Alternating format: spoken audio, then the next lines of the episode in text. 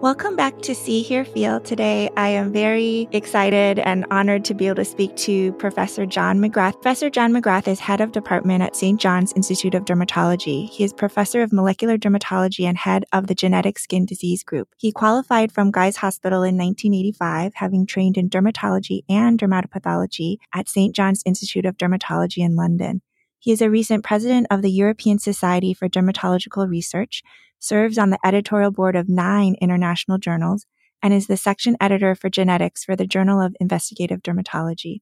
He has published over 400 manuscripts, including reports of mutations in Nature Genetics. His group discovered mutant genes in lipoid proteinosis, Kindler syndrome, AEC syndrome, OC syndrome, and many, many others. Thank you so much to John for joining me today. Great pleasure to join you, Christine. Thank you for the invitation. We were just speaking briefly right now before we started recording, and you mentioned how you come from a non medical family. Do you mind telling everyone listening in a little bit about that? Definitely. So, absolutely no one medical in my family. So, I'm the very first person to embark on a career in medicine.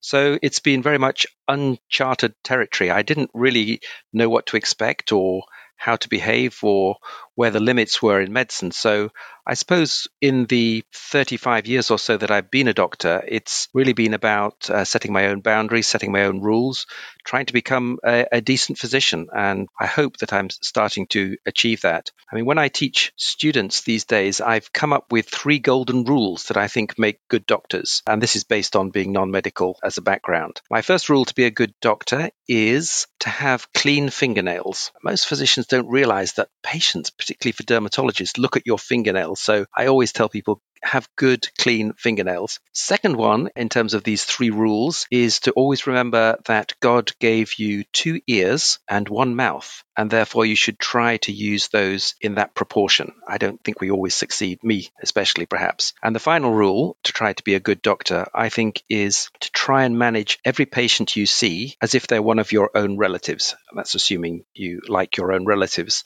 But if you follow that sort of maxim of trying to treat each patient as a family member, then I think with clean nails and good ears and a good sound ideal for managing the patient in the best way you can, you can be a reasonably good doctor. It's a sort of do as you would be done by philosophy, and that's been what's guided me over the last uh, 35 years or so. I love your golden rules. One of the reasons that I wanted to get into conversations like this with highly experienced and respected individuals in the field of dermatology and dermatopathology like yourself is because of really my lack. I feel like a lack in not to blame my education, but I really mainly focused on knowledge the initial part of my career, not meaning to neglect that caring aspect or, you know, what some people call the art of medicine. I didn't I didn't know. I'm also someone not from a doctor family and just sort of I, I, was finding my way. I think you're right. I mean, we have in dermatology experience of looking at our peers and thinking who is a good dermatologist, who would we go to if we were sick? Would we actually turn to uh, this doctor or that doctor? And I think it's very difficult to establish the rules because one of the things that we've learned in medicine is that there's not really a correlation between what a doctor thinks is a good consultation and what a patient thinks is a good consultation. We know of lots of famous old dermatologists at my Institute of St. John's in London where the patients used to love them, but they were really just prescribing moisturizers and having a good conversation. Yet somehow their skin conditions were well managed and they did well in terms of their prognosis and outlook. So the art of medicine is really ill defined. And I guess we just have to care enough to look after our patients and then hopefully those invisibles, those intangibles, that doctor patient relationship will go to a new level. And most importantly, we can help our patients. Although, of course, it does help if we know a little bit of dermatology as well. Such a balance. And I think that balance is just what sometimes I find still so hard to achieve, especially with shorter and shorter visits sometimes, the way the healthcare system is going and just so many competing interests, you know, just meaning just even in the room, the electronic medical record and, you know, with COVID, all the cleaning that needs to go on and things I like that. For, for, me, I think I'm rather fortunate in that most of my practice is for patients with genetic skin diseases.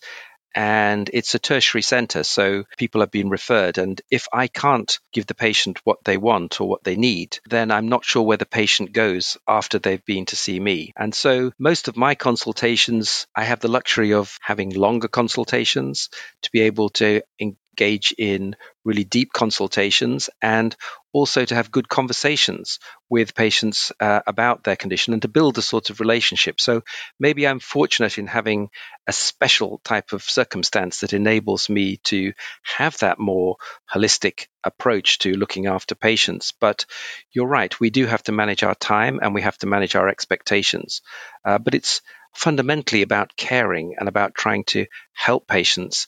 And for those patients with genetic skin diseases, the ones who I look after, that's really the, the goal, the ambition that we strive for. One of the reasons I really enjoyed the lecture that you gave recently to my department is because the amount that you care, the depth of that caring really came through to me. Since you are at a tertiary care center and you really sort of may be that you know, one of the last stops for a, a patient or a patient family that's searching for a diagnosis. How do you come to that diagnosis?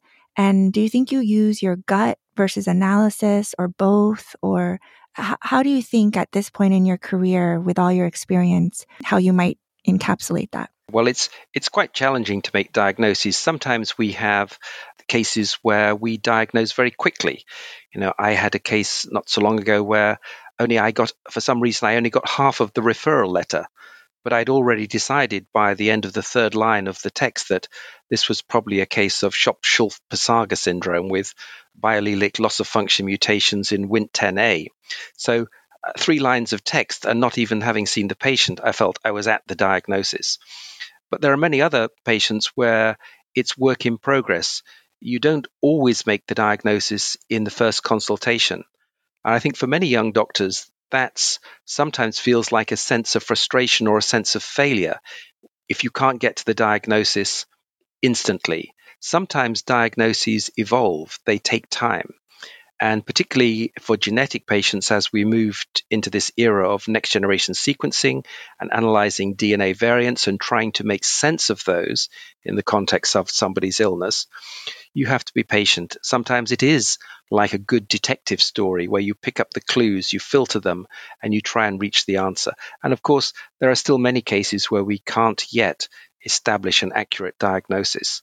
So we're managing expectations both for the patients and ourselves. But of course, we always do get a personal buzz when we diagnose something very quickly through familiarity and having seen uh, lots of similar cases and discussed them with our colleagues. So there's a mixture of approaches, but it's understanding and accepting the reality of the process. You can't be brilliant all the time. Sometimes it does take a little while to unfold. It's like a good book. Sometimes you need to get to chapter 13 before you think, aha, I know where we're going here. I'm an impatient person. I have to admit that I know that that's one of my faults or weaknesses. So, how do you prevent diagnostic error, or maybe I think you were touching on premature closure or diagnostic momentum, where I just decide too soon what something is and I really shouldn't have. Yes, that is that can be a challenge sometimes when you just decide what it is and then suddenly later on you think, oh no, we've got this wrong. Fortunately, for a lot of genetic skin diseases, we don't tend to have that circumstances. We tend to have a question mark left in the diagnosis rather than a wrong diagnosis. Sometimes we do revise diagnoses. So, for example, a subtype of EB, epidermolysis bullosa, might get change from one variant to another. But that feels like a refinement of diagnosis rather than a correction of diagnosis. Uh, but you're right, there is a feeling that sometimes we do want to just get to the answer. But I think in genetics and in genetic skin disease, getting to the answer isn't always the solution because you can get to a disease, you can give somebody a label, maybe it has a nice eponymous title or an acronym or something, but then the patient can always come back to you and say, So what? What do I actually do? How is establishing this diagnosis going to change my life? So you focus on symptoms, you focus on helping the whole patient. Of course, understanding the precise disease can take you into lots of other studies, understanding pathomechanisms, and maybe then thinking about drug repurposing or clinical trials and so on to help them. But I think it's up to us to accept our limitations, but always thinking in the next sentence, what can I do for the patient now if I have a diagnosis, if I don't have a diagnosis, let me be a better clinician, let me help the patient. And that's kind of the motivation. So I think in, in short, establishing a diagnosis isn't really a source of much satisfaction or frustration for me if I can't make it. I just need to engage with the patient and we'll get there sooner or later. I'm sure we will. Yeah, that's a really good point. And I think that was one of the lessons that I took away from your recent lecture because I think that's really true.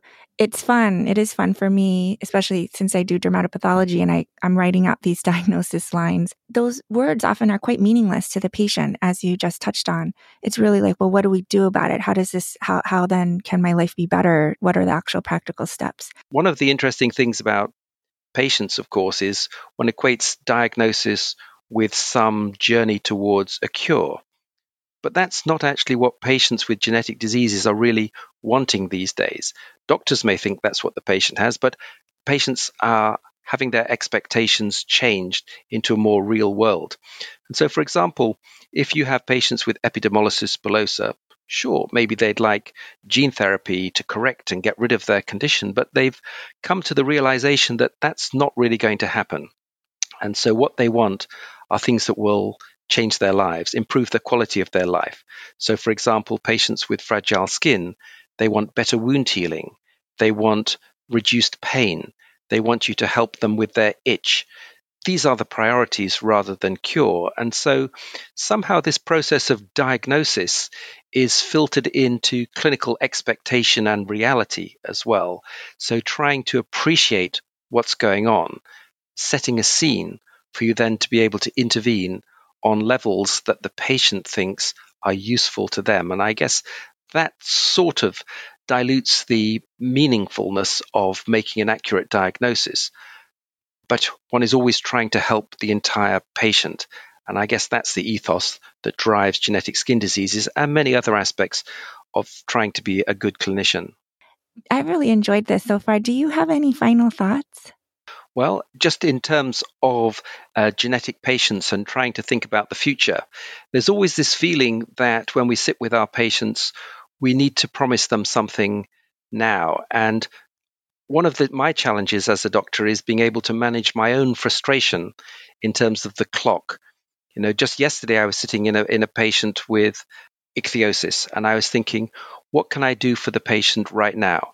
And I'm not thinking about the clock with the outpatient clinic ticking round to five o'clock. I'm thinking about the patient's life because I can talk to the patient about how great it would be to try some biologics or how great it would be to have this new form of protein therapy. But I know the patient, when they leave the consultation, their life is going to be exactly the same as it was before they came into the room. And so this clock of life that's ticking all the time is a, a very much a driver for me. I, I really want to be able to try and make a difference for patients.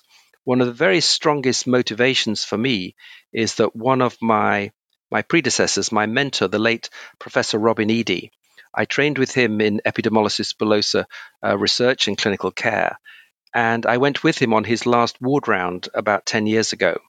And we came out of a room where an inpatient with epidermolysis bullosa, and he said, you know, I've looked after this patient for the last 20 years, and I'm really wondering whether I've ever actually been able to do anything for her. And of course, I was slightly shocked by that because he's done amazing things for her in terms of organizing clinical care. But there is this reality that the clock had been ticking, and over 20 years, we'd only been able to do incremental benefit for this particular patient. And so I have this same feeling that the clock is ticking and when it comes round to my final ward round, am I going to have that same sense of, I don't know whether it would be disappointment, but frustration in not being able to deliver better care for these patients that we uh, dearly uh, care for. And so that maybe is one of the final thoughts for me is about trying to achieve something in the finite amount of time we have as physicians and the finite amount of time that we have to look after our patients. And knowing at that same time, the other lesson I learned, of course, from Robin is that some of our therapeutic care, we can't do everything ourselves. And so we need to have a system in life where it's a little bit like a relay race where we carry the baton. Robin carried the baton for patients with EB and he handed it over to me. And I'm looking to train up a few others to carry on that baton as well because we really need to complete the lap and do something for patients like this and really try to make a difference. And that motivation, I know, will stay with me forever. That's so inspiring. Thank you so much for all of your insights and your time today. It was truly a pleasure to be able to speak with you in this format. Likewise, Christine, it's been wonderful chatting with you.